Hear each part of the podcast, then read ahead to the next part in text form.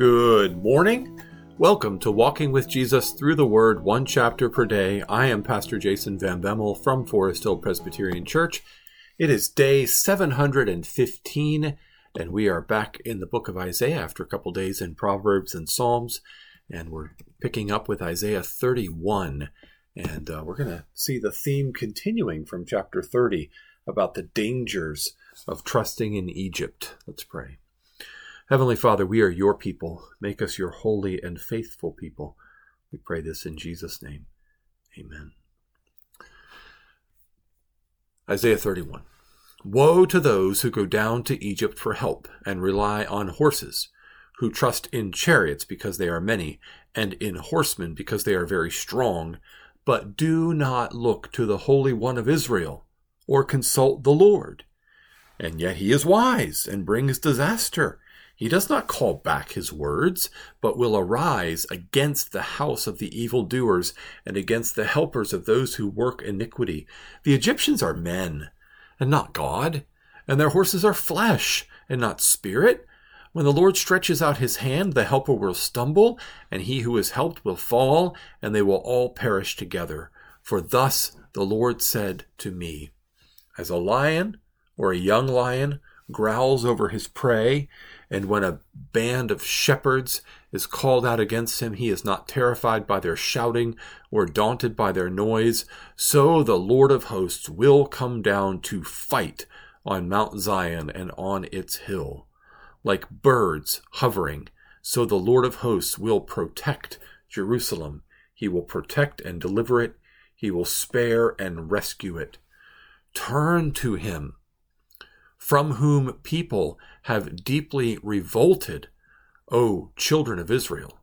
For in that day everyone shall cast away his idols of silver and his idols of gold, which your hands have sinfully made for you, and the Assyrian shall fall by a sword, not of man, and a sword not of man shall devour him, and he shall flee from the sword, and his young men shall be put to forced labor.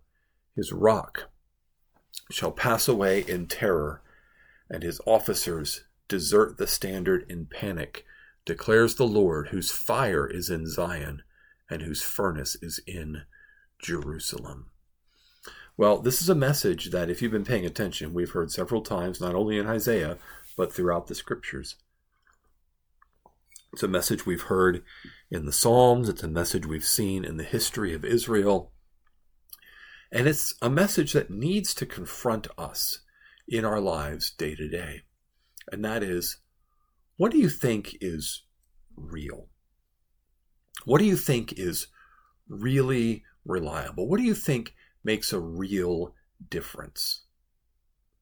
What would you say is the number one need of people, of the church, of our country, of our culture?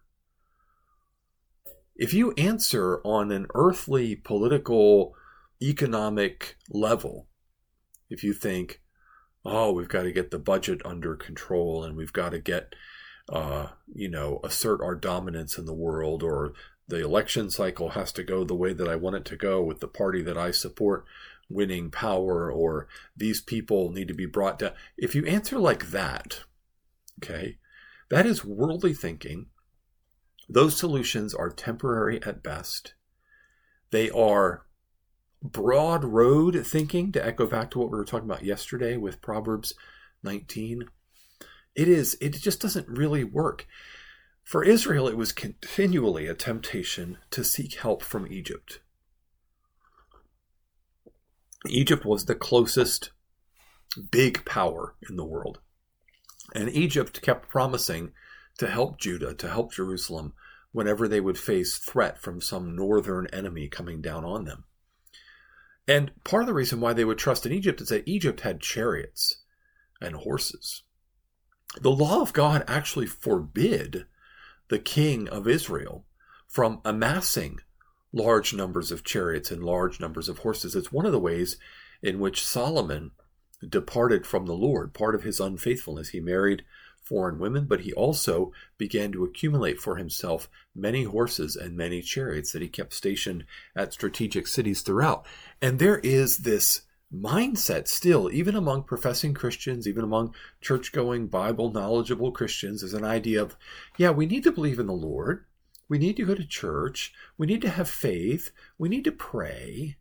But we also need, right, to trust. Now, that's different from the situation here because they're looking for Egypt to Egypt for help and they're not looking to the Lord, the Holy One of Israel. They're not consulting the Lord. For us, I think if you're here watching this devotional, you do most likely believe in the Lord and trust the Lord. You are seeking his face. You are wanting to walk in his ways. That's probably the case for you if you're watching a devotional on Isaiah 31 or listening to a devotional on Isaiah 31. And yet, where does our confidence, where does our hope, where does our expectation really rest? Is it in the future economic well being of the United States? Is it in the outcome of a particular war or series of wars? Is it in the outcome of an election cycle? Is it our own upcoming retirement that we have been saving for and investing for? These are all human things. These are all unreliable things. There is one who is wise, there is one who is powerful, and there is one whose word never fails, and that is the Lord. Now, of course, if you've been following along in Proverbs at all, you know that the Lord does have practical advice for us. We need to be people of integrity, people of planning, people of prudence, people of restrained desires who who who have knowledge and sense and understanding. But all of that is not what we ultimately trust in. We need to ultimately trust in the Lord. It's the fear of the Lord that's the beginning of wisdom. It's the fear of the Lord that really gives us knowledge, understanding, prudence, and sense.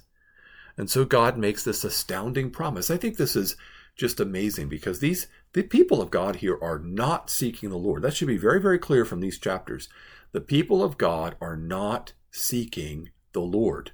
They're not consulting him. They're not trusting in him. They are totally looking to Egypt to have their back and cover them. Egypt is going to fail them, but the Lord will not. In verse 5, he says, Like birds hovering, so the Lord of hosts will protect Jerusalem. He will protect and deliver it, he will spare it and rescue it. And he says, The Assyrian will fall by a sword not of man, verse 8, and a sword not of man shall devour him, and he shall flee from the sword, and his young men shall be put to forced labor. This is the promise of God that he will deliver his people our deliverance as children of God in Jesus Christ. This is 700 and plus years before Jesus, right? We have Jesus. We know his finished work of death and resurrection, his perfect righteousness, his intercession for us. We anticipate his coming return.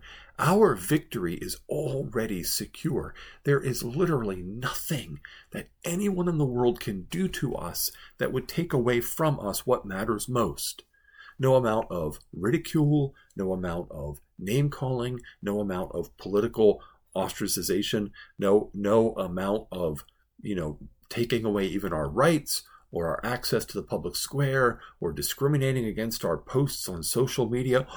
Oh, so, you know, some Christians act like the worst thing that could happen to them is that their posts are are you know pushed down by the algorithms on social media and what horrible evil that could possibly be. Like, we belong to Jesus Christ. We are ambassadors for Christ. We have a gospel to tell to the nations. We should have confidence in our King and in his unconquerable victory for us. It's Christmas season when I'm recording this and putting it out. I don't know if you're going to be someone coming along later and watching this, but it's a Christmas season we remember that Jesus came from heaven to earth to rescue us when we weren't even looking for him. He will not fail to bring us home to himself as we trust in him. Let's pray. Father, there's always so much on the news and in our social media feeds and all over our internet browser to cause us anxiety, to cause us outrage, to cause us insecurity, to cause us doubt, fear, worry, stress. You reign supreme above it all. You are unfailing. Help us to trust in you.